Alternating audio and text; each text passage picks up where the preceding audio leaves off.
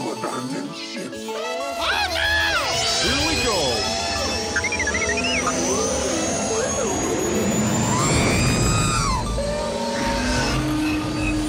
Can I persuade you to join us for a drink?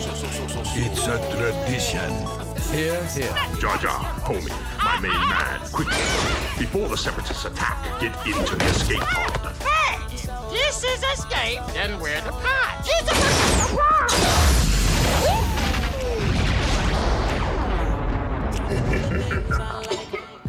Welcome back to Star Wars Escape Pod and another Mandalorian after show where we are going to talk and dive into season 3 episode 7 chapter 22 The Traitors with our good friends Darian, Dan, and your co-host Blake. And of course, we haven't touched the YouTini Book Madness for a little while because of Star Wars Celebration, so uh, we'll be giving the quick last couple rounds of updates on that seeing who the final winner is, the absolute best, most voted for Star Wars book out there. Let's get into it, shall we?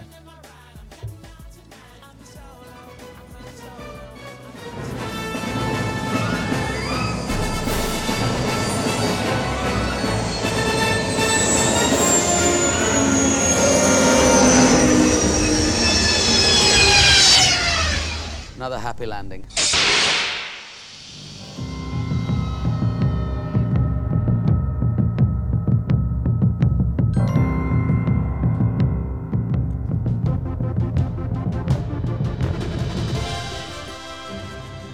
All right, chut chut, Blake. Hello there. Hello there. Well, it's been uh, another really, I mean, compared to last week's, I, I really had a good time with this week's episode. Yeah, this one was really good. It was kind of night and day yeah. from yeah. last week's episode. I'm sure everyone's heard us talk about that. Oh yeah, yeah, yeah. That was a that was a fun recording with uh, Bryce's first set of poodoos that he rated on that one. That's right. The first poodoos have been flung. Yeah. Uh, what a disturbing mental image. All right, um, let's introduce our friends to the show. Darian, it's been a hot minute since you've been on. Welcome back. Yeah, absolutely. Good to be back, Josh. I'm happy to talk about Star Wars and Lizzo. Oh yeah, yeah, Lizzo. Yeah, we'll talk about that in just a moment here. Dan, uh, it's been a moment since you've been on. Uh, I think it was maybe even a year ago, perhaps. Welcome Yeah, back. it's the the VR episode. Thank you. Uh, happy to be back. Oh dang, yeah, maybe even two years ago. Wow, that was, it's been a yeah, it's been even more of a hot minute. Um, Time doesn't exist when like you work from home. I think is how it works. Yeah, Exactly. yeah, exactly. Yeah, just just time just kind of stays still. But um, yeah, I mean, it's uh, uh, it's one one thing we should kick things off with because, of course, like you know, there's the whole Lizzo thing. We were talking about it off air, so I got to just throw it out there to the room. Uh, Darian, what was it you were saying with with us? Uh, I just, about- I don't know what was more funny, Lizzo on the episode or hearing you guys talk about Lizzo and none of you knowing who Lizzo is. It's like a bunch of old people like, oh, she has that song uh, in a minute. It's like, that's not what it's called. And I 100% knew. as soon as we started talking about it, like no one knew what the heck we were talking about. Yeah. Well, Just well, we just she's dated pretty- ourselves. She's pretty popular. It's like most dudes in their like 20s, whatever, would know who Lizzo is, but that's all right. Anyways, I all- thought she uh, what old did not belong in Star Wars. But that's my opinion. To be fair, I'm almost 50 and I know who she is. So it's not all old people. Oh, man. Don't know her. yeah, but Dan, you're you're hip That's true. with the kids. I think you're more, you're Dan. You're more hip than we are. I think like you're you're more with the times. I mean, uh, And I know a lot about pulp culture more than I probably should. Yeah, yeah, yeah, for sure. That's that's not something I admit to stay on top of, unless it's unless it's movie related. But you know, that's uh, yeah, the music world just so, eludes Dan, what did you think about Lizzo? I didn't mind it. I I'm not super into her music, but I like who she is, and I I know her mostly because she was a host on SNL, and I liked her when she was on SNL. So when I saw her on the episode, I was like, okay, this is gonna be a, a comedy episode, especially when she's paired with Jack Black.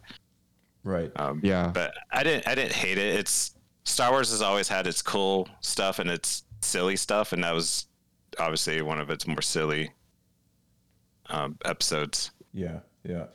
yeah, Uh, for sure. It's for the kids. it's for the kids. Yeah. Before we go into like this giant war where everyone we know dies. Exactly. They had to, they had to do a lighter episode before a more serious episode. Look, the everyone's so friendly. You can get to know them, and then everyone's dead.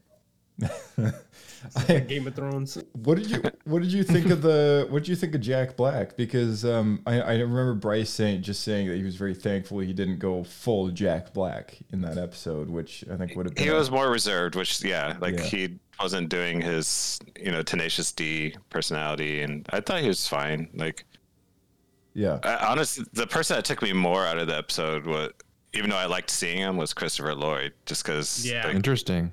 Right. that, that like I, I enjoyed seeing him, but like as soon as I saw him, I'm like, oh, he's gonna be the bad guy. Like like right away. right away, it's like Who Framed Roger Rabbit. You know, it's he's gonna be the guy that they're not suspecting, and Yeah. How funny it would have been if they go to check in and the uh, the desk security desk and he turns and just completely flat. Roger Rabbit. yeah. Um, yeah, I mean, as far as an episode goes, though, I mean, like, I know we talked about it extensively last week, but, you know, for any of those who hadn't tuned in or, or, or were with us in recording, uh, I, I just felt like it was a, for me, it was a bit down the middle with, with whether I liked it. There was things that I really liked about it, and then there were things that I just really couldn't connect with that well. And, and, um, I don't know. I think, I think unanimously we all kind of felt that the, the, the overall plot was a bit fluffy almost like it, you know, didn't really need to happen or play out that Uh, way. I don't know if I say fluffy. To me, it just felt more like it, like a monster of the week adventure serial kind of. absolutely vibe. monster of the week.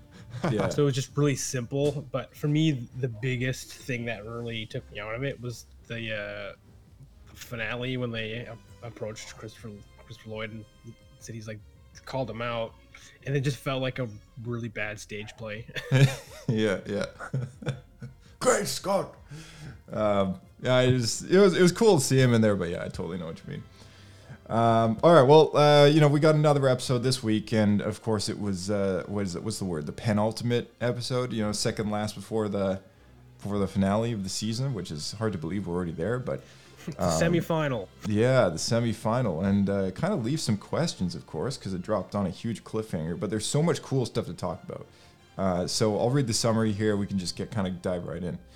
Uh, so uh, season three, episode seven, chapter twenty-two. I believe this one's called "The Traitors."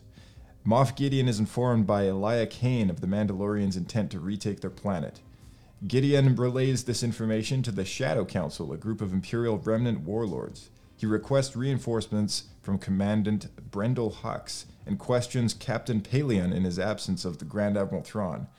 Reassembling on Nevarro, Bo Katan unites the Mandalorian clans and prepares a recon party to p- explore the surface of Mandalore and locate the Great Forge.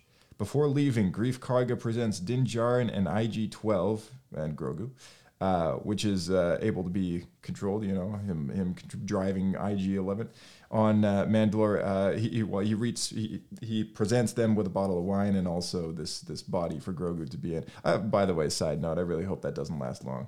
Uh, on Mandalore, the group, uh, the group meets another surviving clan who is loyal to Bo Katan.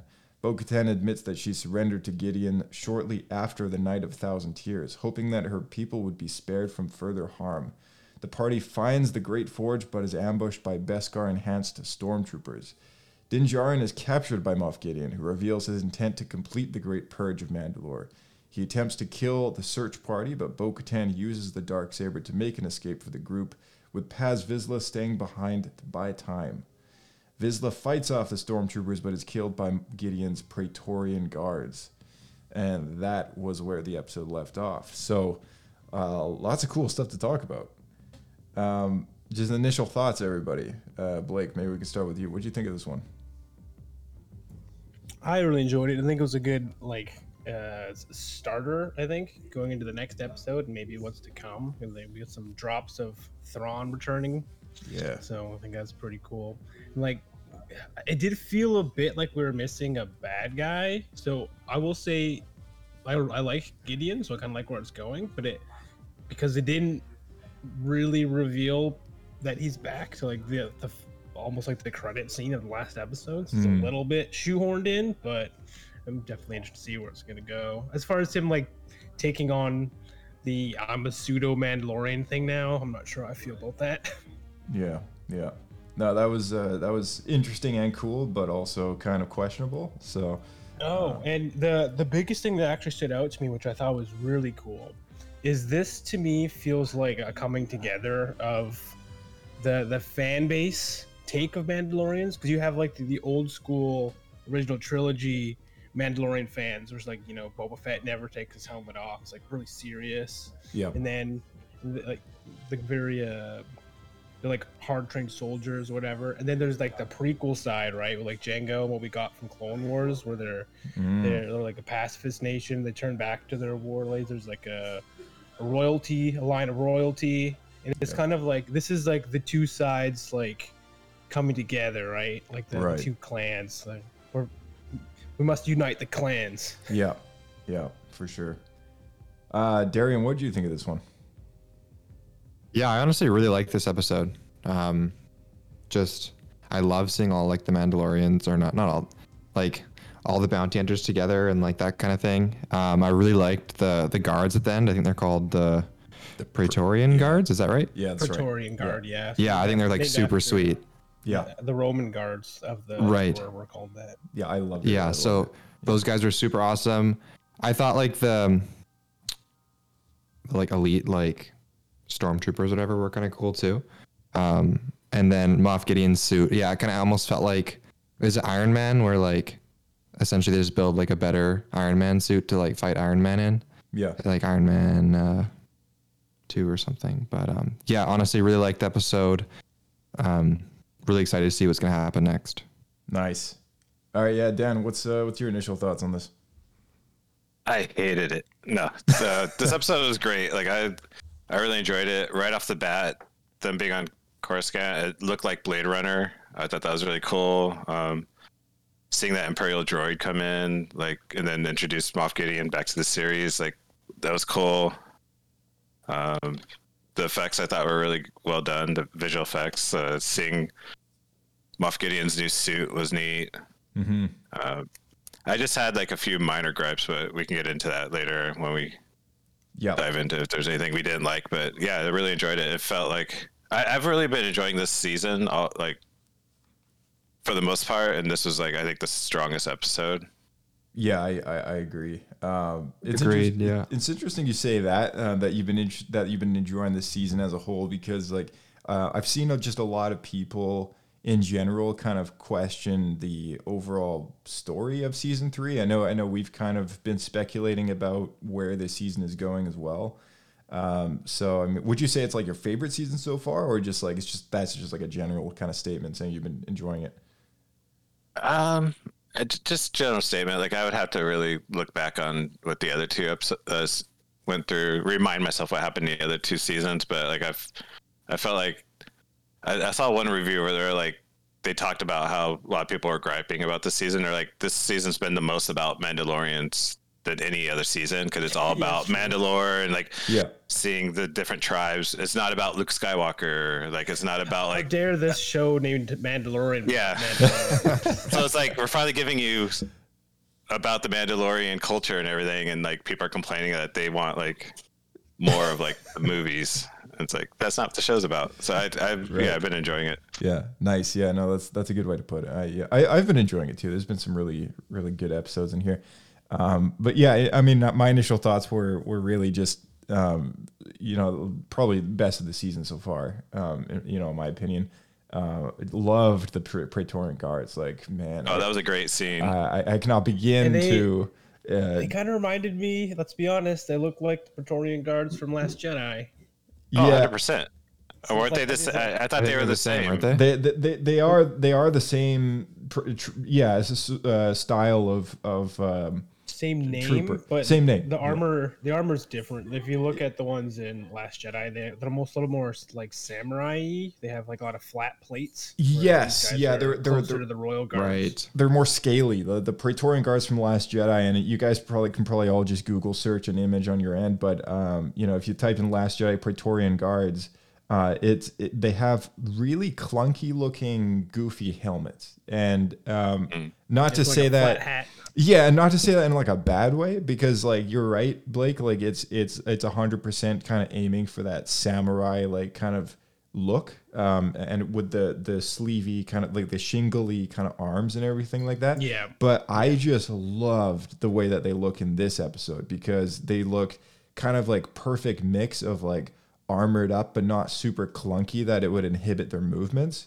And then it, they also, for some reason, just looked more intimidating. I don't know what it was. Maybe it was like the way that their top ha- like bit was kind of like slim with the bottom half with that skirt like kilt thing, and you know the the the cool looking knight helmet with like the you know it was Mandalorian esque, but it was very medieval looking.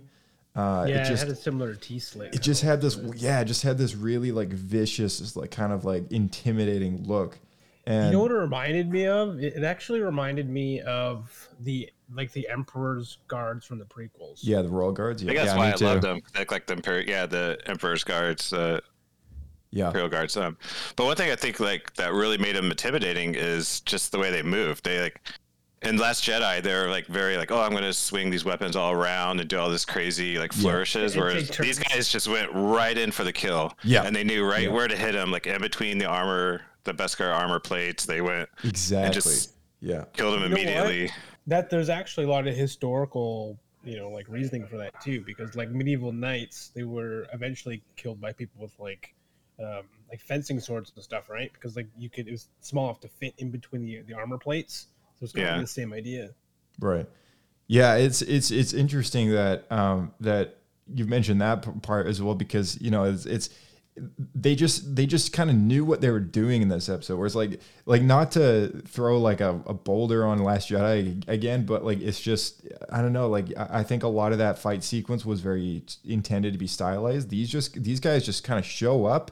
They just did what they were there to do, and then they just walk off, and it's like whoa. Surgical strike. Yeah, exactly. Like that's my why only these complaint guys are- my only complaint is I, I forgot that guy's name, the big Mandalorian, but Oh, didn't he have a jetpack strapped to his back? Paz Vizsla. Couldn't he have just- yeah. Couldn't he have just flown out of there? That's what I was. That's what I was thinking that the whole time because it's like he's like, no, we have, you, you, I will save you. I'll sacrifice myself. And he fights all those guys, but then he could just flown away. Yeah. Because his gun, That would've his gun was they had no gone. He- He, had his little tiny dagger, like vibroblade, uh, fly away.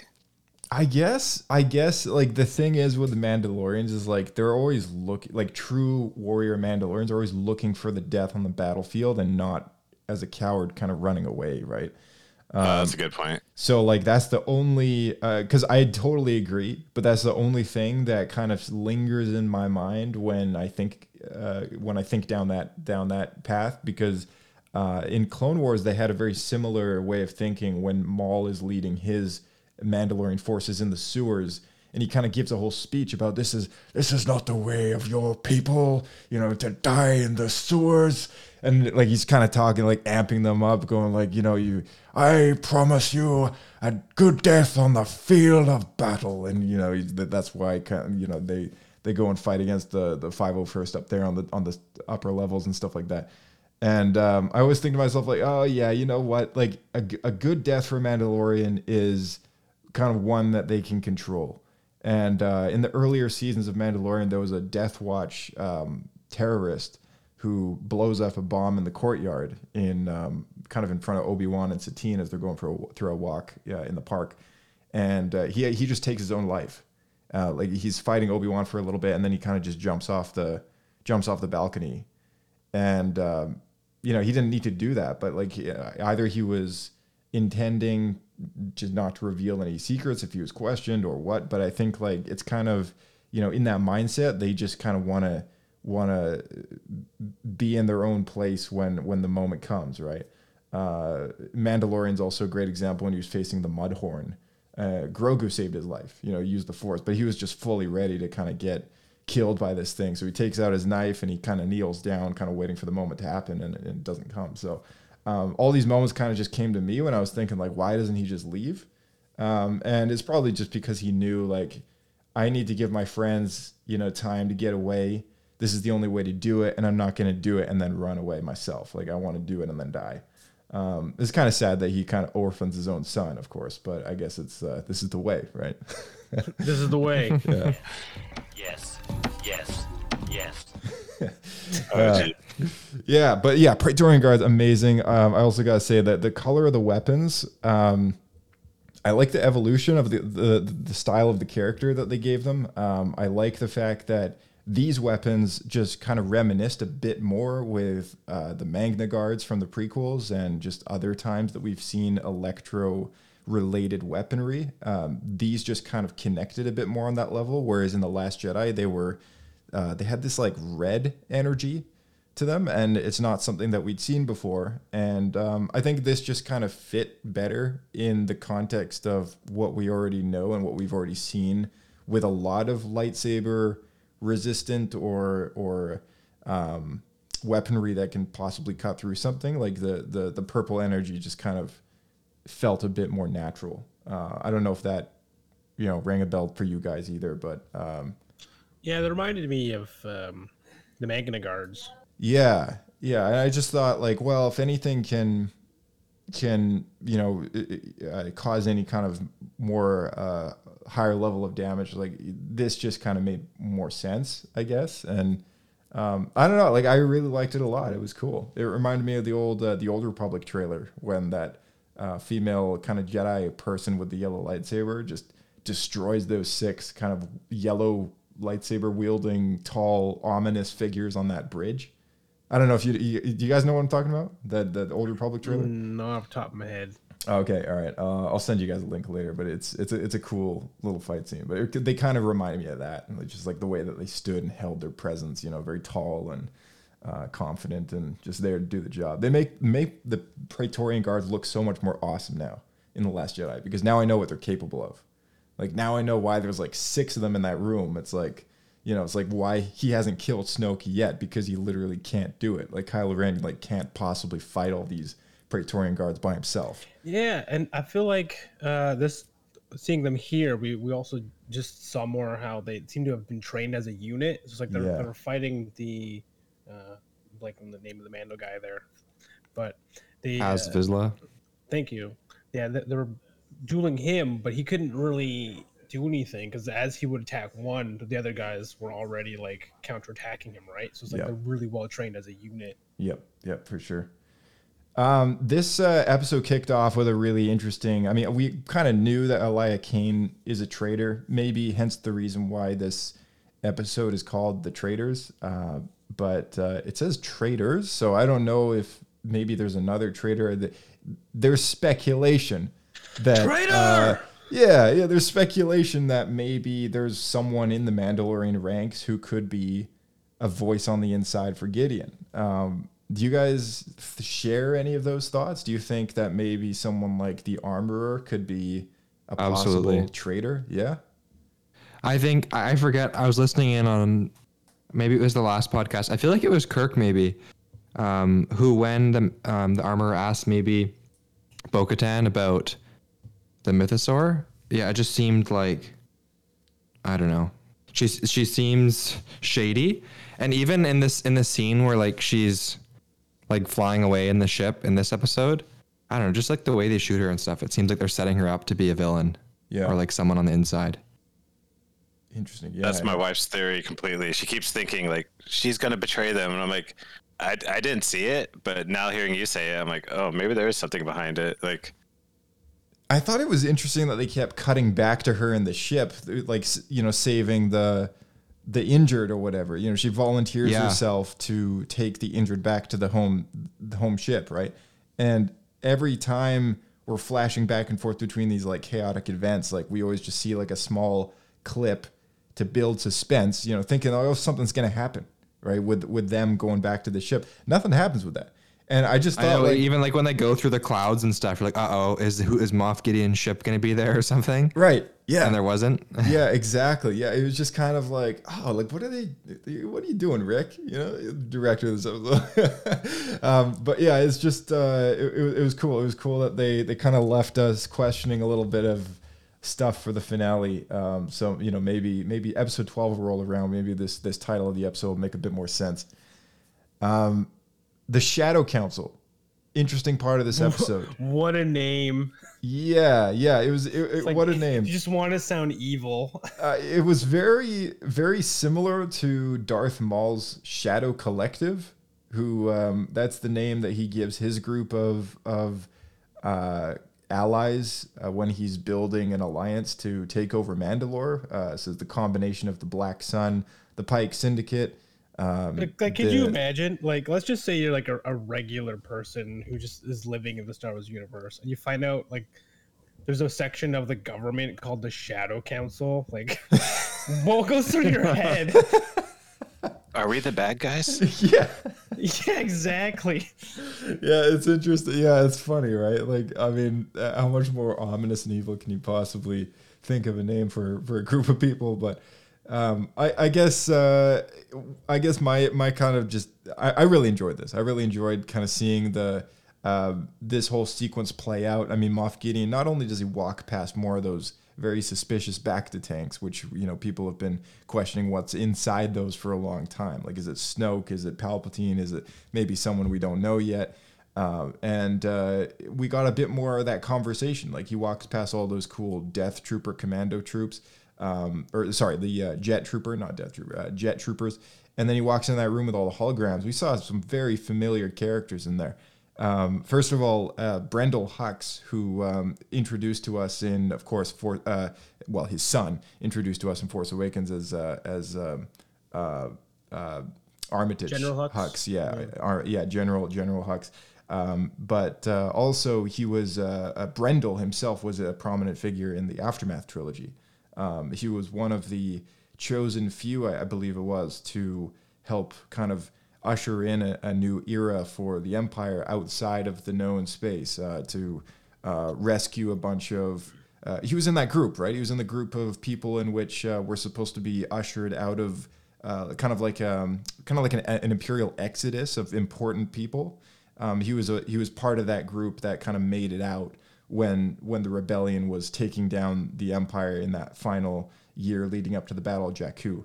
So was, right from that that book trilogy that yeah, came out. Right? yeah, the aftermath trilogy. Yeah, that's right. yeah, that's it. Yeah, so so that was very cool to see him. Um, fun. Was that, by the way, was that the first time we got the secret code name for what becomes the First Order? I the Shadow Council. No, there's a name. Uh, they Hux is in control of Operation. Um, what's it called now? Oh, When oh, you- it's like when you raise the dead. This Is what the word is. right. Um, Necromancer Ne- yeah, it's like necromancy or something. or something. Yeah, yeah, yeah. yeah it's, He um, says it in the episode, but as he does, I thought yeah. that might have been the first time we actually I- heard what the First Order code name is. I think it's yeah. I think it's I think it's Project Necromancer. Um, and and That sounds right. that, that yeah. Yeah, so it's Project Necromancer. I just watched it. Right. Okay. Yeah. So so um, Project Necromancer, like th- that's something that they haven't talked about before. Like it's not something that's shown up in any previous uh, story or or any anything like that. It's a new it's a new term. It's a new project. Um, my curiosity is piqued with his. Uh, it turns out that Brendel is the one with the obsession of of cloning technology. And um, it's interesting to me that he's the one with the obsession of cloning technology um, and also is the lead on the project Necromancer. Uh, maybe they go hand in hand, right? Uh, which I thought was very interesting. We- we've had. Uh, uh, is everyone here um, up to date on on the Bad Batch? Yeah. Okay. I've Yeah. never seen an episode of The Bad Batch, but you can go ahead and spoil away. Okay. All right. Um, so uh, the the They show all die. the the show has been the show has been teasing um, this location that we keep see uh, popping up as a very secret imperial base called Mount Tantiss, um, which is on the the planet Wayland, and um, it's it's been uh, it's a location that has not only shown up in canon so far, but is also a prominent location uh, within Star Wars Legends. And uh, this was also a location that popped up in such stories like um, uh, Heir to the Empire and uh, I think Outbound Flight, which was also another Thrawn story. And uh, Mount Tantiss was created by Timothy Zahn, you know, first in for the Heir to the Empire. And uh, this particular location is uh, one that housed uh, one of Palpatine's secret storehouses. Uh, it was considered like a forbidden place to be. and um, it had something to do with Grand Admiral Thrawn's secret cloning program during his uh, campaign. And um, not to say that this is going to be a complete repeat of events, but I think it's very interesting that in the canon now we're also getting a story with Mount Tantiss, also with a project that involves cloning. Um, and now we're getting uh, characters like Brendol Hux popping up, these mysterious Bacta tanks that keep showing up. Um, you know, whispers in this particular era of the Empire, knowing that Thrawn is going to make his inevitable return in in Ahsoka, as we've seen from the trailer. Uh, it just kind of like it's kind of connecting the dots in my head, going like maybe Project Necromancer, Mount Tantiss, Brendol Hux, this cloning technology, it's all kind of connected. Um, and, Do you uh, think that they're gonna find Luke's hand and make Luke with two U's? Yeah, I mean, like I uh, we know from the Darth Vader comics that Snoke is a product of Luke's DNA, right? Like, which is kind of weird. Um, Wait, he is? yeah, I didn't know that. There was a, a small panel with uh, it kind of alluded to the fact that that Luke's hand was was found, and it was kept in in containment in a in a Bacta tank on Exegol, and uh, the uh, evil scientists there, or whatever, were were um, I guess using it as a resource to harvest um, midi chlorians from or something to to uh, make Snoke possible because we, we we know from Star Wars that making a force sensitive clone is supposed to be impossible. Um, and I think that's why Palpatine's bodies never quite work for him, right? Because they they, uh, they they they fail, and he you know he's he's searching for a solution to uh, kind of make a permanent transition to a body that's not going to degrade on him. And um, I guess Snoke being this like Frankenstein kind of thing could be uh, you know could be in relation to this effort in trying to bring uh, make a body for Palpatine because Palpatine does does say in Rise of Skywalker that he made Snoke. Uh, so you know it, it, maybe one thing leads to the next. Maybe it's all kind of kind of connected somehow, right? Um, and uh, I guess I'm really just excited for seeing kind of the outcome of like what happens with all this stuff. I mean, Captain Pellaeon, another heir to the Empire character, making his return to Star Wars with this particular episode in Mandalorian. That was very cool to see. I did, I did like that they mentioned Thrawn, and then like Gideon's like, "Who's this Thrawn guy?" Like, I don't care. Like, he's like knowing who, who Thrawn is and how powerful he is. Like, I'm like, oh, you have no idea who you're messing with. Yeah, yeah, yeah. It's uh, it, it, yeah, it's cool. I mean, because like Gideon right now kind of sees himself as like the center point, right? Like the kind of the leader. In a, in a little bit of ways, he he says he kind of throws Thrawn's name around as if it's, you know, he's like, well, you keep saying that Thrawn is inevitable return, but uh, you know, and he, I yeah, you're right. I think he doesn't really quite see the. Um, uh, I guess see a world in which Thrawn kind of supersedes him in, in the order of events kind of thing. Right now, it's just a, a group of warlords all kind of doing what they do to serve the Empire in their own kind of selfish ways. But um, yeah, I guess it could be very interesting. I think what we might be looking at is maybe a possible like fatal end for Moff Gideon at some point in the near future, so that Thrawn can kind of replace him as like the main villain. You know what I mean? Yeah, I could see that. Yeah. Um, so yeah, I mean, uh, uh, Captain Pellaeon though he was also uh, introduced in, in Heir to the Empire, I think it was. Uh, so that yeah, was in the original cool. book series, he's uh, Thrawn's second in command. In the book series, though, he was a little bit bumbling, but he had the same thick mustache that he has here in the show. Right. I, I must be misremembering, but uh, Blake, maybe you can refresh my memory because you watched Star Wars Rebels a second time more recently than I have. Um, I'm seeing on Wikipedia that he was actually reintroduced in the canon in the final season of Rebels. Do you remember him being a character that popped up, or maybe that's just like maybe it's just a small cameo that most people might miss? Honestly, I, I think I would have missed it too. I wouldn't have realized those were the same guy as the books. Okay, all right, all right. Well, I'm uh, rewatching Rebels right now, so I'll I'm on season three, so I'll let you know once I hit season four. Yeah, definitely, definitely, yeah. Just look for a guy with a big white mustache. yeah, exactly. uh, what do you guys think of um, IG-11's uh, kind of successor in the form of IG-12? Yes. oh my gosh. to be honest, I didn't really like it. I think it was like overdone. The whole like yes, yes, no, no. Like it just. It reminded me don't a bit from um, the original Tron movie. There's this little guy that followed trotting around going yes, yes, yes, no, no, no. Like Oh it yeah. reminded me yeah. of that. so I'm gonna. Okay, what- so is that something you liked or didn't like then? I I didn't mind him being in the suit. I it, him going through the market and like just being a nuisance reminded me of Jar Jar from Phantom Menace. Oh, and, and, like True.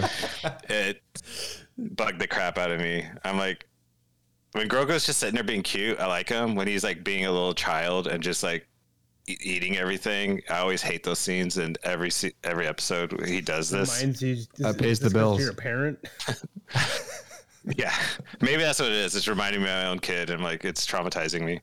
Yeah, PTSD kicking in. Yeah. Blake, what what'd you think of this one? Uh, I don't. I'd say I probably didn't like it. I thought it was really cheesy. Um, uh, I, I feel like they just needed to get him out of something, like out of the uh, out of that the the the carriage bubble thing he's been flying around. I think it's probably the idea. He's a little more practical. I mean, we might.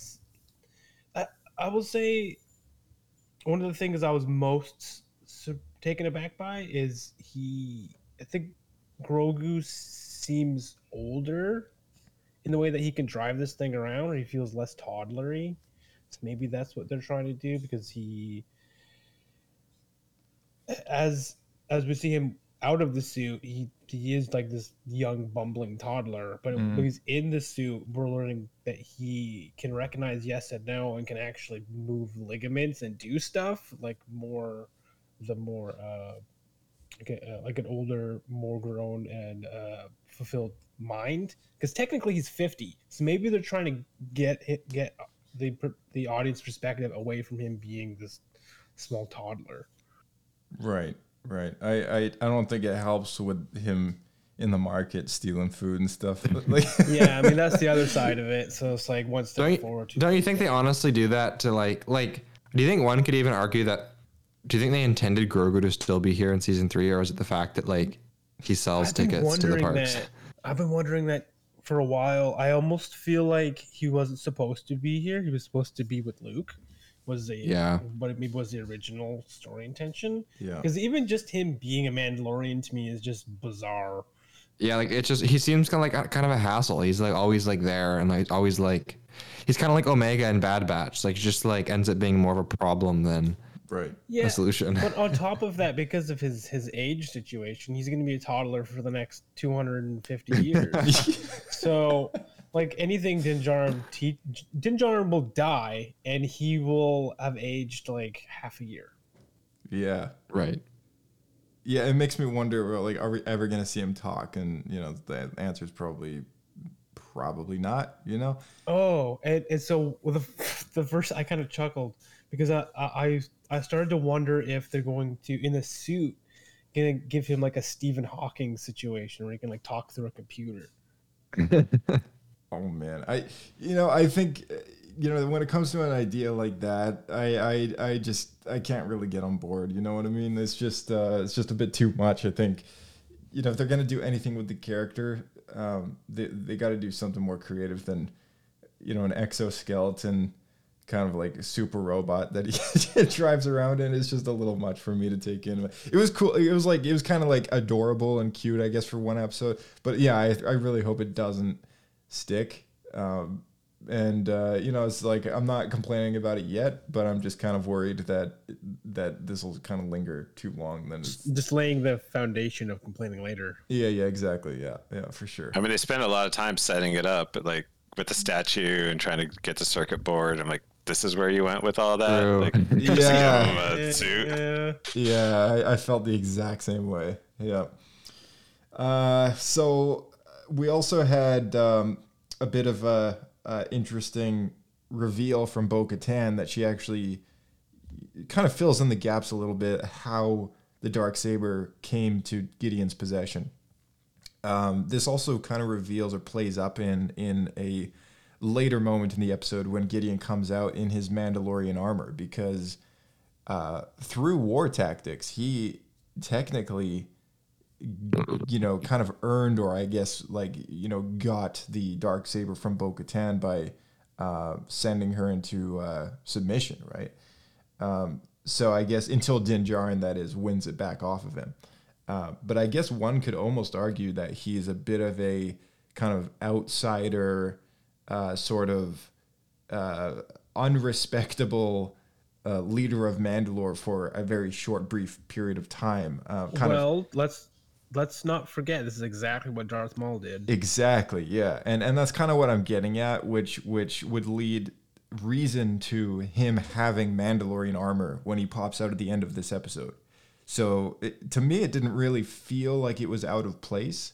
Um, I don't think it was there for like the 100% idea of, uh, you know, this is only because it's lightsaber resistant. I think it's it's basically trying to kind of make this like dark kind of parallel to the idea that this guy for a number of years once really truly held the the dark saber in in uh, in in custom with tradition, right? Um, which is pretty crazy to think about. So uh, he also kind of reveals his evil plan, um, you know, combining the Jedi, the Mandalorian, and and what else did he say? Cloners. It was uh, he said Ah, yeah. cloners, Jedi, Cloners. and the Mandalorians. Cloner, yeah, that's right. Yeah, cloning research. yeah. So I guess uh, I don't really know what to think anymore. Like, is this Brendol Hux's obsession? Is it his obsession? Like, I, I don't even know. Um, but uh, it, it's going to be interesting to see kind of how this thing kind of closes up. But uh, what do you guys think of that whole reveal? With uh, maybe we can start with you, Darian. Um, at, like reveal of Bo-Katan's kind of surrender, and then um, also uh, any anything to do on this Moff Gideon armor. Yeah, I can chat up more about the the armor. Like I said, it, it just kind of felt like to me, who's not as familiar with, with like the Bo-Katan side of things, and you're saying now how him having the armor like kind of pays homage to the fact that he had like the dark saber and stuff. Like the way I see it as more of a casual viewer is just like I don't know. It seems like he's just trying to like one up the Mandalorians by like having this black suit that's Beskar. But uh I don't know. It, it, it's kind of like it's cool and evil. Like I was even just rewatching the scene of him like walking in and how like over the top ridiculous it is. I will say, I think part of the idea with the armor is like one hand is Mandalorian, but at the same time he is uh, ISB, and ISB traditionally wear black shiny armor. Right. It also even like kind of gave me like Darth Vader kind of vibes. We'll say maybe that was just me, but like just with, with kind of like the different colors on the chest and stuff. Yeah, yeah. Um, but yeah, that's me. I, I would say for the armor though, one thing that I I wasn't fond of was the horns on the helmet, but it, that really reminded me of the the Darth Maul Mandalorians. If you remember that. Yeah. Added- They all yes. added horns to their helmets. Do you think maybe that's intentional? Do you think maybe that that's kind of where it's going? Perhaps, perhaps he does have some kind of connection to. Oh, I didn't think about that. What if he was a Mandalorian under Maul? Exactly right. Like like we don't really know too much about his past before he was, um, Moff Gideon. Right. Like like like was he a Mandalorian? Like he, he's never admitted it, but like True. he could be right um he's got this obsession with mandalorian people so like you, we don't know um and and that's definitely a possibility uh there's also maybe some connection to the armor having horns on her helmet as well and like maybe she was under maul's tutelage or, or servants uh uh service at, at one point um you know just as he was or something like that maybe that's why maybe that's I think why the she episode's was called Death Watch. uh, Death Watch. Yeah, maybe. Yeah, I mean, like we don't really know a whole lot about either of their pasts, right? Um, and uh, Yeah, that's a, those are good points. yeah. Uh, Dan, you got anything on this? Um, I thought it looked badass. Uh, not not having seen Clone Wars, I didn't know anything about the horns, but I thought it looked really cool and menacing on on his helmet. And it reminded me, there's this comic from Marvel called The Micronauts, and the main bad guy has armor like that that has like these horns on his helmet called Baron Karza, I believe, and and it reminded me of that. So I thought it was really cool looking. Um, Oh, nice. Okay. Oh, cool. Um, Did yeah, you guys know it was Moff Gideon right away? I I could tell through the voice. Uh, through the voice. Right. The, the the cape also kind of kind of gave it away because Yeah. he never True. he never doesn't have that cape on. Uh, I, I kind of I think it is kind of funny that they managed to get his cape on even with a jetpack. it's like man, you you gotta like like I don't know maybe it's just like a like a stature thing that he just has to have this cape on. But I thought it was so goofy looking when he flies off. And it almost looks Just like there's been a them all the time yeah, it just looks like there's been a hole that's cut out for the jetpack. So when he flies off, you see the jetpack behind him, but it almost looks like it's been magnetized over top of his cape, so that it's Legend. It's like it's so funny, yeah, Some fireproof material. yeah, exactly right. Um, but no, I thought it was cool. I thought um, his chest plate did have uh, some very Boba Fett vibes. He's got the kind of like scrolling lettering on the uh, the, the part uh, the part of the, the breastplate kind of near the heart area. Um, Yeah, it's like uh, yeah. yeah, he's also got that very Mandalorian looking kind of diamond shaped thing in the center. Um, and uh, the the helmet had like a red lens to it, which kind of goes hand in hand with the inner part of his cloak. Uh, but yeah, the har- the horns were, were kind of most intriguing to me. I, I just thought that was a very curious choice. If it's not supposed to play homage to Maul, uh, perhaps it's supposed to kind of represent sort of like a crown, um, which kind of plays into my theory as to, uh, you know, this guy did once hold the dark saber. Maybe, uh, maybe it's kind of like a an homage, an homage to the fact that he is, you know, in some twisted way, kind of the, a leader of of the Mandalorians, um, uh, or I guess ruler of Mandalore, seeing as he's got this entire imperial base there. Um, which, by the way, I, I have a hard time believing that Mandalorian and Grogu managed to go there and Bo Katan shows up. Yeah, they true. have that whole earlier section in the season where they're there for like two episodes, and somehow they go completely undetected by like whatever was there um, the whole time. And I just thought that was like, like what?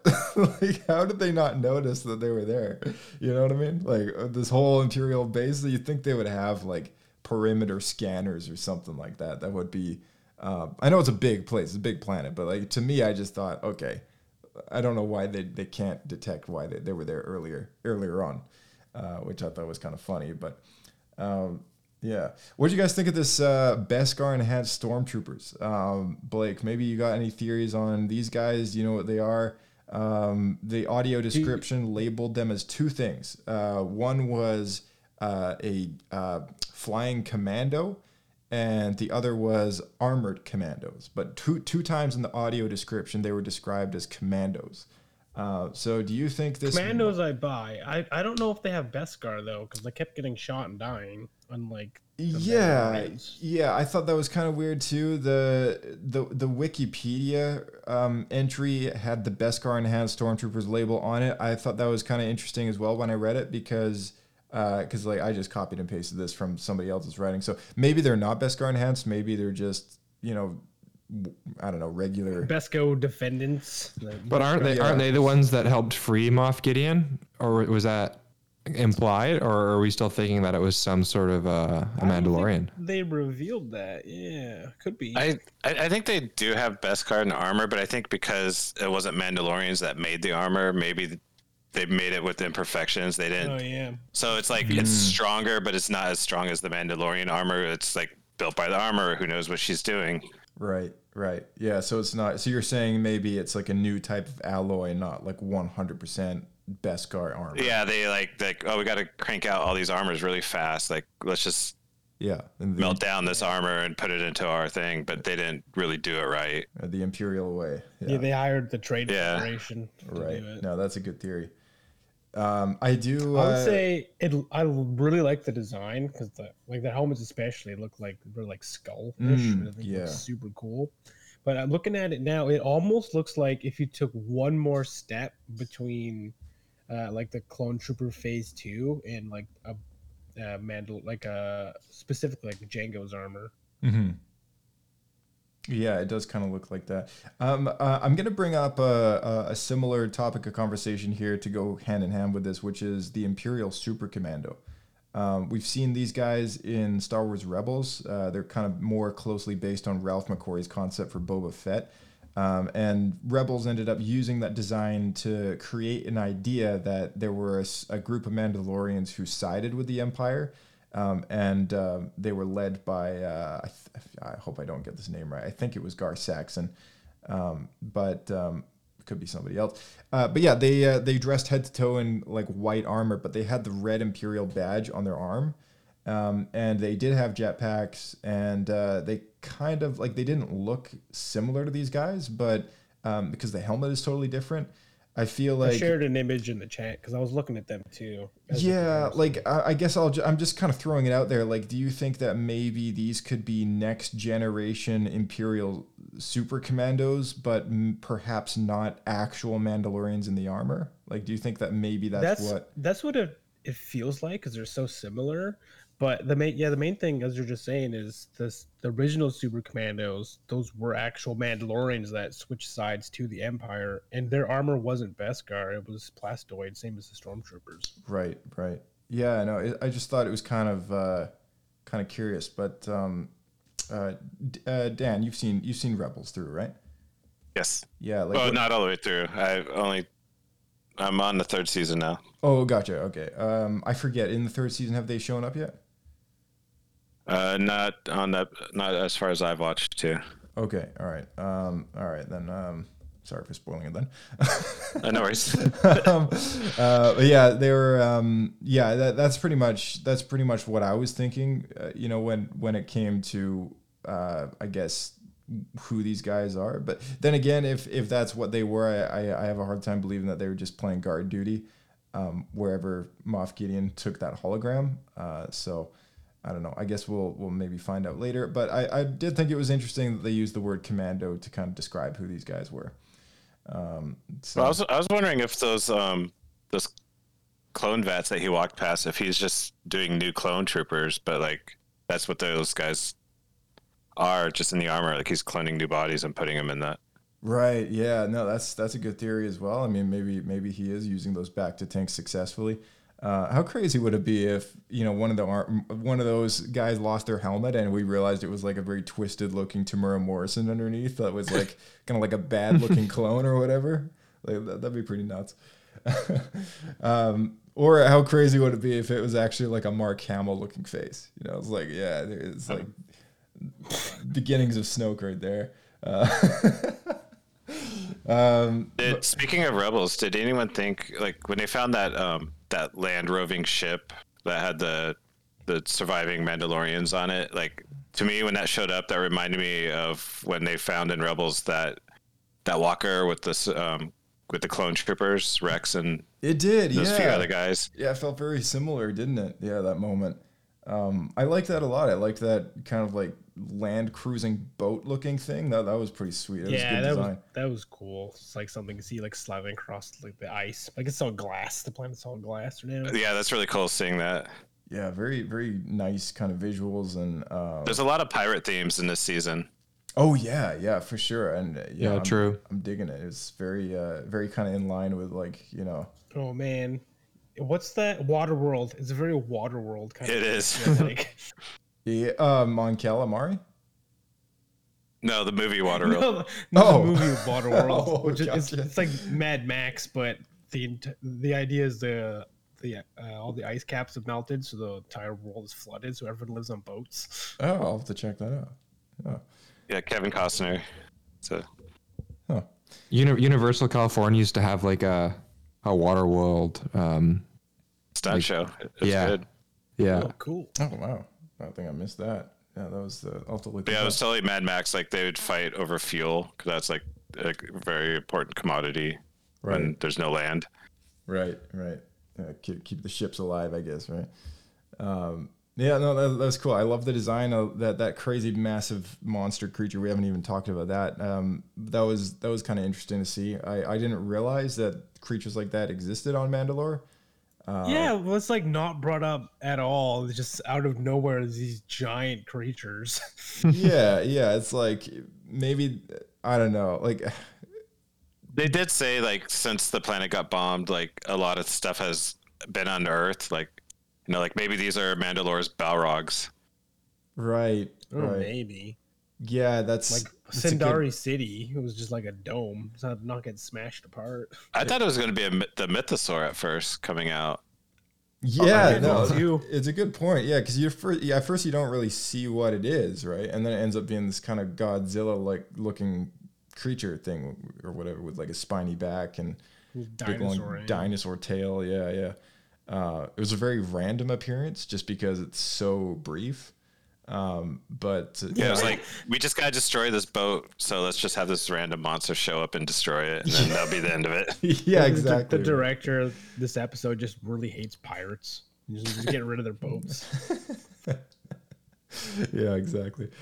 And it's Um, kind of just like done, and then we move on. It was yeah, why? It's a good question. I don't know why. maybe maybe it'll pop up again. Maybe it'll pop up again. I, I don't know. But yeah, it's it's a question. A question. Did you guys have anything you wanted to bring up that I may have missed over here? Uh, I thought it was awesome seeing that that giant imperial ship show up, you know, flying over the city that Carl Weathers was in with the giant Mando symbol underneath it. yeah. I was just Um, gonna ask how long with the size of that ship. Who painted that? Yeah, say they have like ten guys. So like, how long do you think it took to paint that? It's so symmetrical and perfect too. Lizzo probably did it. Picks nervous. That's a great scene, seeing all those ships. I, I love the Mandalorian ships that like fold. I don't know what they're called, but they it's a great design.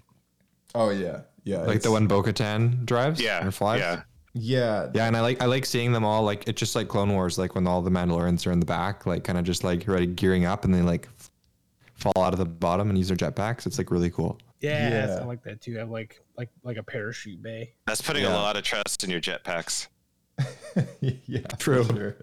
But it's, it's, it's a cool sequence. Yeah, I, I, I enjoyed that too. Um, they're uh, they're called uh, uh, Kom'rk class fighters, um, and uh, pretty much only used by Mandalorians. But um, what, what what's Bo Katan's called? Is it just called the Gauntlet or something? Also called oh no, also called yeah. I do these are also recognize called, that name. They're also called Gauntlet Starfighters. So so yeah, people call them Gauntlet for short. But you know, I guess in the, Because they run the gauntlet. I, I don't know. I guess so. um, yeah. So um, all right, cool. Yeah, uh, you good? You good, Blake? Darian? Nothing else to? I thought the um, like just after the the scene uh, with Moff Gideon, like all like the ships in like the hangar bays looked really cool. How they're kind of like hung like bats, like that just Yeah, seemed really cool. like Oh yeah. with, like spiders dangling down or something. Yeah, that was Yeah. interesting. Yeah. Yeah. and like Even all like the, the- the, the lighting in that scene is just like super cool. Seeing the bombers up close, like they just Yeah. they looked ferocious. Like everything looked really good. yeah, that's a great point. This is the first time we've actually seen a bomber kind of that close up because I think the only other time we've seen them that close is you know the only time they've really ever shown up, which is Empire Strikes Back. But Yeah, it's overhead shot for those. Yeah, yeah, exactly. Yeah, so I think this is like kind of the first kind of hero shot that we've had of them, and yeah, they're cool looking ships. Like I've got one in Lego, and you know, kind of looks nothing like it because um, it's like they're, basing it off of like five You have pixels to buy long. the new one. Yeah, yeah, exactly. Um, yeah, yeah, some great shots in this episode. It was beautiful looking. Um, uh, One thing I noticed is like I don't know how much stagecraft is still being used, but like they've really upped their game on using it because it's you, you can't tell anymore that it's like Oh stagecraft. no, I was literally Mm. just gonna complain about one. Scene. Oh, really? It's very stagecrafty. Uh, which which scene? It's uh, when they first start fighting those the uh, like the the jump troopers. Oh yeah, yeah. It's like they're all standing within like uh, I don't know, like ten. It feels like a ten by ten box. That it seemed like an excuse that they're on like a cliffside, but the the uh, the the fight between the two sides to me just felt really really restricted. restricted. Yeah, I think that's the best way to put it. It was just it like it- I if it almost be like if if uh, you you watch someone like playing VR and they're like in a box and they're shooting a bunch of CG things flying around. I kind of felt like that to me. Yeah, I know what you mean. Um, and anytime you get those very small scale, um, kind of choreography looking fight sequences or or like chase scenes or whatever, you just know that it's in the volume. Like like those uh, speeders in Book of Boba. It's like man. Oh god. Let's not speak of those speeders. I, I apologize for bringing it up again, but uh, like the, the, the, the, the rate that they travel it's like you just know that there's a dude walking next to them with a camera, and the the, the surroundings is is virtually whizzing past them. You know what I mean? Like it's like you just know that those speeders aren't traveling more than like two kilometers an hour on a set of tracks. Um, but uh, yeah, I don't know. It, it, I guess it's like some limitations kind of still bear their ugly head. I guess with The- being in a dome. I would but- say it, in this case, it was a choreography issue. So I felt like if they had tried to make more integrated between the two and like quicker cuts always help, right? With stuff like that. Instead, they did a lot of wider shots with people that can't move very much, which kind of breaks the illusion in my mind. Yeah, yeah. I think a combination of more kind of full CG shots or something would have been would have been good as well. Just to kind of like have have those moments where they're just kind of you know diving in and off the cliff and flying around and kind of shooting each other in the air, kind of like what they did with Clone Wars. Like you look at back at some of those Mandalorian battles in Clone Wars, they're amazing. Um, and there's just you know sky's the limit when when everything's kind of being done in like a virtual space, I guess. But um, It's not to say the whole thing was bad either, because like there was some one-on-one fights. Once the the the Imperial uh, soldiers were like amongst them, and there's more melee combat, it looked good. But it was when they were like shooting back and forth, I thought it looked really rough. Yeah, that's fair. Yeah, no, I, I, I totally get it. Yeah. Uh, right. Well, I guess that sums it up for, for this episode, and it's time to give us some Pablo's uh, Pablo points or poodoos. Um, so for those who don't know, it is our rating system for this particular podcast that we've adopted as of this year, uh, in which it's a scale of seven. All right. So three Pablo poodoos is the absolute worst. Uh, moving up from there, you know, you got two Pablo Pudus, one Pablo Pudu, and then you got the middle, which is a Bendu. That's like a 50% score. You know, didn't like it, didn't hate it kind of thing. And then you go into the Pablo point range, which is one, two, and three in the positive section, three being the absolute best. Um, does that kind of make any sense? Does everybody? Yeah. All right, awesome. Okay, um, Dan, why don't you kick things off? Um, I give it a two. Two Pablo points? Yeah, Nice. I really enjoyed Alright. the episode. Um, it wasn't perfect because there was a few nitpicks here and there, but uh, yeah, say two, Awesome. two and a half. Awesome. Awesome. Darian. Agreed. Yeah, I would say two. Good episode. Awesome. Blake, where you at with this one? It's really not a lot of variety here. Because I was thinking two, two and a half as well. This was it was just really good. It was just there was only just a handful of ca- uh, caveats which we kind of went over here. So Yeah. I'll break the mold a little bit and say two and a half. This one stood out to me a lot. I mean, we got the death of Paz Vizsla in there, Praetorian guards showing up for the first time, the Shadow Collective, so many cool um, cameos from, you know, Hux and Pellaeon and mentions of Thrawn. And yeah, th- like there was so much to enjoy about this. I, th- I gotta say, the only gripe was really just the IG 12 unit. Um, and uh, that's, Yeah, that that's probably much the it. biggest thing. Yeah, that was like the biggest one for me, but it's still again, it's like kind of preliminary complaints there, so I can't really count that towards my score. So I think I'm gonna say like maybe like a two, you know, maybe just north of a two. But yeah, I think two Pablo points is kind of a good good spot for this one. It was great, enjoyed it a lot. There was a lot to like, um, and uh, there we have it. I guess unanimous. I, I love that you go on like this big explanational tangent to end up in the exact same situation. as the rest of us. Has that, Yeah, have you exactly, lined yeah. up differently on the other episodes, or is it? Do you guys usually agree? uh, it's usually like plus or minus like two points, I'd say. Yeah, yeah. I mean, I think the last week's episode was the most contrasted. I think uh, I- Bryce was is it was his first three Pablo Poodoos. Uh, he just Oh, he absolutely really hated it. He he absolutely hated it. Even the beginning and ending, like when they're dealing with uh, Um, I think so. Bo-Katan? Yeah, he just he just hated the whole thing. Um, and uh, I don't know. I think it was just a bad week, but it's just like he, I, I for me, I, um, I I forget what I put it at. Was it one Pablo point? I think I gave it Yeah, like I a- think so. I think it was I one was, Pablo. I was I was one poodoo. He was three poodoos, maybe two, and then yeah, you were like one point. Yeah, I think. I would give it one point. I think I, I would agree with that. Right. Yeah. It's it- you know I just like I didn't hate it that much. There's been definitely worse things I've seen um, and read and whatever, but Um, yeah, I don't know. Like while we're on the subject, Darian, what would you give last week's episode? Just out of curiosity. Uh, probably two Poodoos. Uh, question for you: What would you give three Pablo points? Oh, three Pablo points. I mean, that's like that's like George. Like Rise of George- Skywalker, maybe.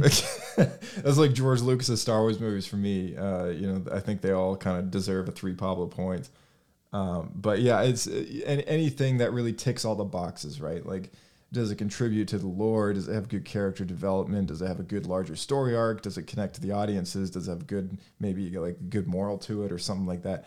Um, and I feel like if it doesn't really connect, uh, uh, like tick all those boxes, I can't really give it three Pablo points. That's just how I look at it. But um, you know, everyone's got their own idea of what what it should be, which is why it makes it such an interesting rating system because you know you can kind of tell it's like, all right, you know, if it's under the halfway point, it's like you didn't like it, but like how much did you not like it, right? Um, and uh, I think that's where it differ differentiates from from like a one through ten scale because like I guess if it's less than five, it's like that could be considered you didn't really like it, but then again, it's like so much more room for for uh, fluctuation in there. Uh, but sometimes we make a joke out of our rating system. We'll give it like well, like one point seven five six eight Pablo points or something like that. like what was it? What was it you're giving it, Blake? Uh, it was like two and three sixteenths. Yeah, two and three sixteenths. It's like yeah, it was. It's it's a it's a rating system meant for uh meant for a bit of a joke, meant for a bit of a laugh, I guess. Um, but yeah, let's uh let's wrap things up here with uh, one final look at the book, the YouTini Book Madness, and then we'll uh, we'll call the call the day.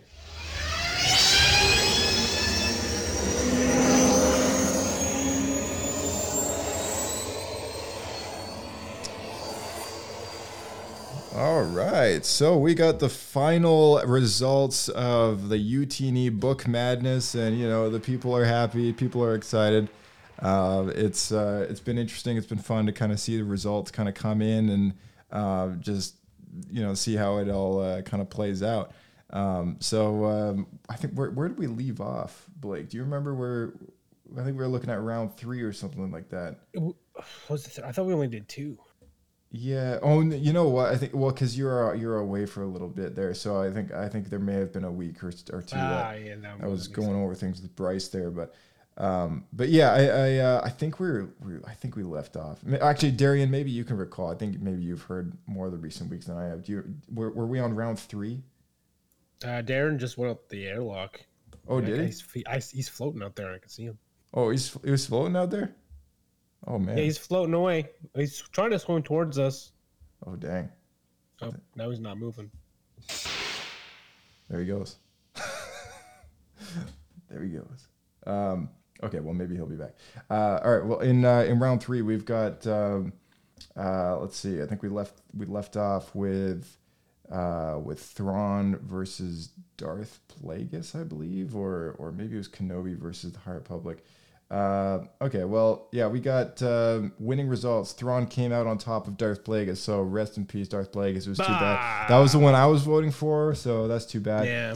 Um, and then we had uh, Kenobi versus uh, the High Republic, the Rising Storm. That's the second book in Phase t- uh, One, uh, and the High Republic uh, beat out Kenobi. Uh, and then finally, we had Darth Bane trilogy versus the Han Solo trilogy, and naturally, Darth Bane won. That gave us with our round four results. Uh, Thrawn trilogy and Legends versus Brotherhood, and Thrawn trilogy, of course, won that out. Uh, we had Light of the Jedi versus the Thrawn Ascendancy trilogy, and uh, High Republic won out against that. Uh, episode three, Revenge of the Sith novelization, beat out Thrawn the canon novel, so that one, well, that one's going far. And we had the Rising Storm versus Darth Bane trilogy, and Rising Storm beat out Bar- Darth Bane, which led us to the semifinals, which had only two matches. in Rising it. Storm is that High Republic? That was yeah, that was High Republic. Yeah, that was the the second Oh, wow. second book of the of the High Republic trilogy. I didn't think that one was that good, but you know, oh. well. was Um, that the one where they're at the uh like the county fair? Yeah, yeah, that was the one that was took place at the fair. Yeah, that's right. Oh man, that was like the worst one. I know, right? Like I, I don't know why that was so voted for, but Like you know, we we read a few of the High Republic books now, and that was hands down the worst. definitely, definitely the series so far. absolutely, yeah. Uh, all right, we had Thrawn. I just couldn't get past the pie eating contest being like the main uh, climax. It's like a whole chapter. Yeah. all right, we had the, we had the Thrawn trilogy and Star Wars Legends versus Light of the Jedi, the Higher Republic novel, and it was a bit of a close call, but Light of the Jedi won uh, between that and the Thrawn trilogy and Legends, so that was a bit of a surprise. Um, we had What? yep, we had Revenge of the Sith novelization versus the High Republic, um, the Rising Storm, and uh, the High Republic Rising Storm beat it out. Uh, so the final match was the Rising Storm from the High Republic versus Light of the Jedi in the High Republic, and Light of the Jedi won as the most uh, voted for book in YouTini Book Madness. Um, what what are your I don't thoughts even know on what to that? say. I, I don't That's know what surprising. to Yeah, because okay, Dan, what do you? So like, I mean, we've just been caught up with the scores. Have you read any of these books that have kind of? kind I've of only mentioned- read four Star Wars books, and that's Splinter, of The Mind's Eye, and the Thrawn trilogy. Um, You just like Splinter of the Mind's Eye because Luke and Leia get together. I no, that's just, that was the first Star Wars book ever written, and I'm that old that yeah, I'm just bugging.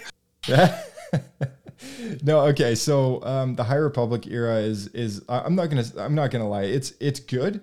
Um, I th- we all thought Light of the Jedi was a great Star Wars book. I don't think it really earns its place in this particular uh, elimination madness thing as the best Star Wars book There's ever. there's better books. That's the thing. For it, wa- it, sure, was, it was yeah. enjoyable, but there's others that are even more better. Like Plagueis. Yes, yeah, like Plagueis was was a much better book. I can't believe that didn't beat out the first canon Thrawn novel, um, and it wasn't even that close. Like it was like Thrawn had 590 points versus 474 for for Darth Plagueis, so it was a bit of a Well, yeah. But I, I was very glad to see that the Revenge of the Sith novelization made it that far. Um, I, I have a really hard time believing that the Rising Storm beat it out, only because I didn't feel like that one was that great that it should even have made it to the semifinals. But um, you know, no offense to Cavan Scott, but it's just like I just I don't know, like I didn't really connect with the book. The the Revenge of the Sith novelization though has so many people kind of just kind of you know always just saying that's like one of the greatest books ever written. Uh, it, oh it's, wow, it's I've that actually never read it. Maybe I should check it out. it is that good. A fun fact, Do actually. they go past the movie? Like, is there like a lot of extra stuff in it or something? There, there is, yeah, and and there's a fun fact actually, because technically the novelization for that book, I don't believe is considered canon as far as like the new Star Wars canon goes.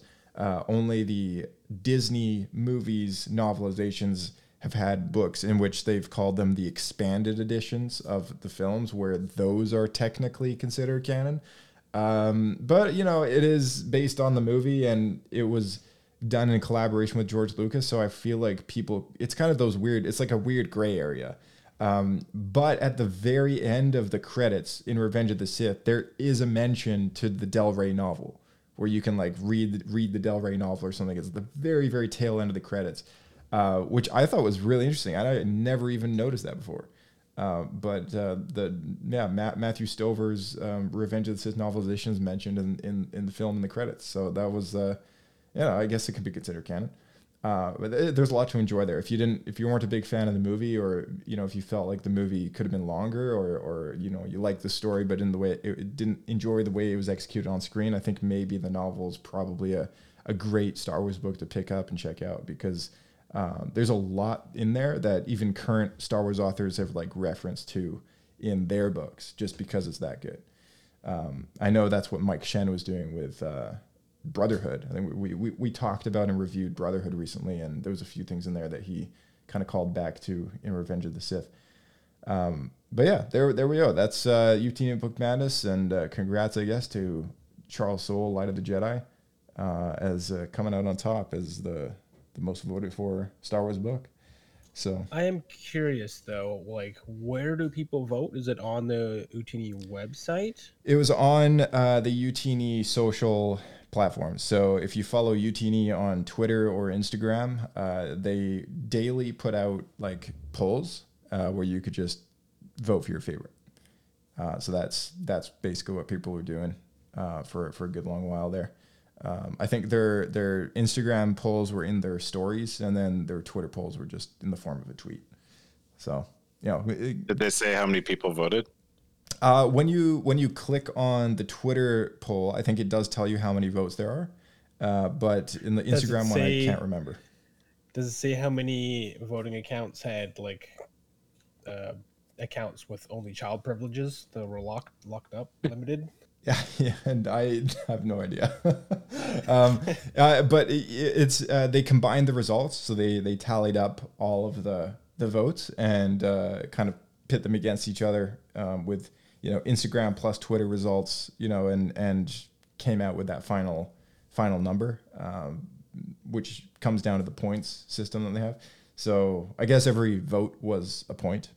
Uh, so when you see something that has like 512 points or whatever, it's probably that many votes across two platforms of polls. What if it was like one like clever middle school student who was able to just make a bunch of bot accounts? Well, that would be quite something and a lot of effort for something that's very not important. If that if if, Yeah. if that was you and you're listening to this podcast, please contact because we would love to interview interview about how you voted on this. we would also love to talk to you about who's going to win next year.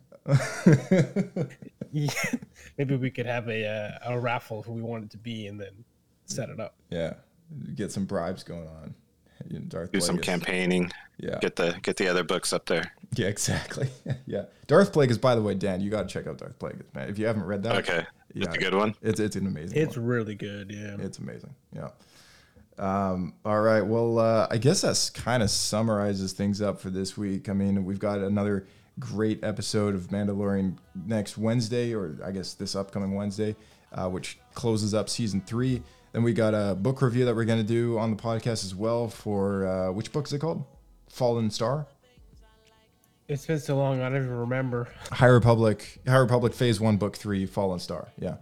Um, so we'll, we'll talk about that one, and uh, Jedi Survivor's around the corner. We're gonna we're gonna do a brief mention for that, of course, at some point. We'll uh, we'll have to play it first. Oh, that's like next week, isn't it? yeah, like it Or releases releases in two weeks or something like that, and and um, Dang. yeah, so so soon, and uh, so we'll have to we'll have to play it for a bit. I'm gonna try and binge it. uh, I don't know. I don't know when we'll do the review for that. Maybe we'll do a, a, a, a preliminary review right away, and then we'll kind of do like a full story breakdown review, maybe in like a month or two afterwards.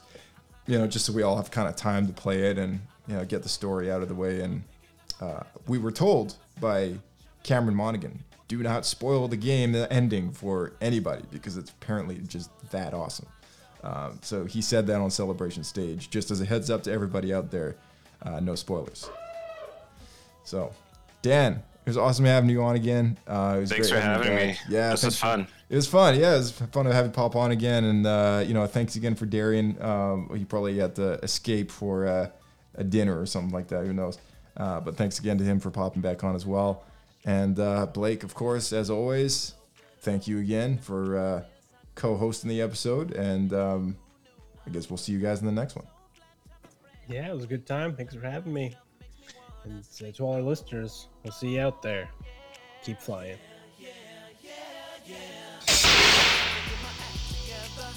All right. Thank you to our listeners.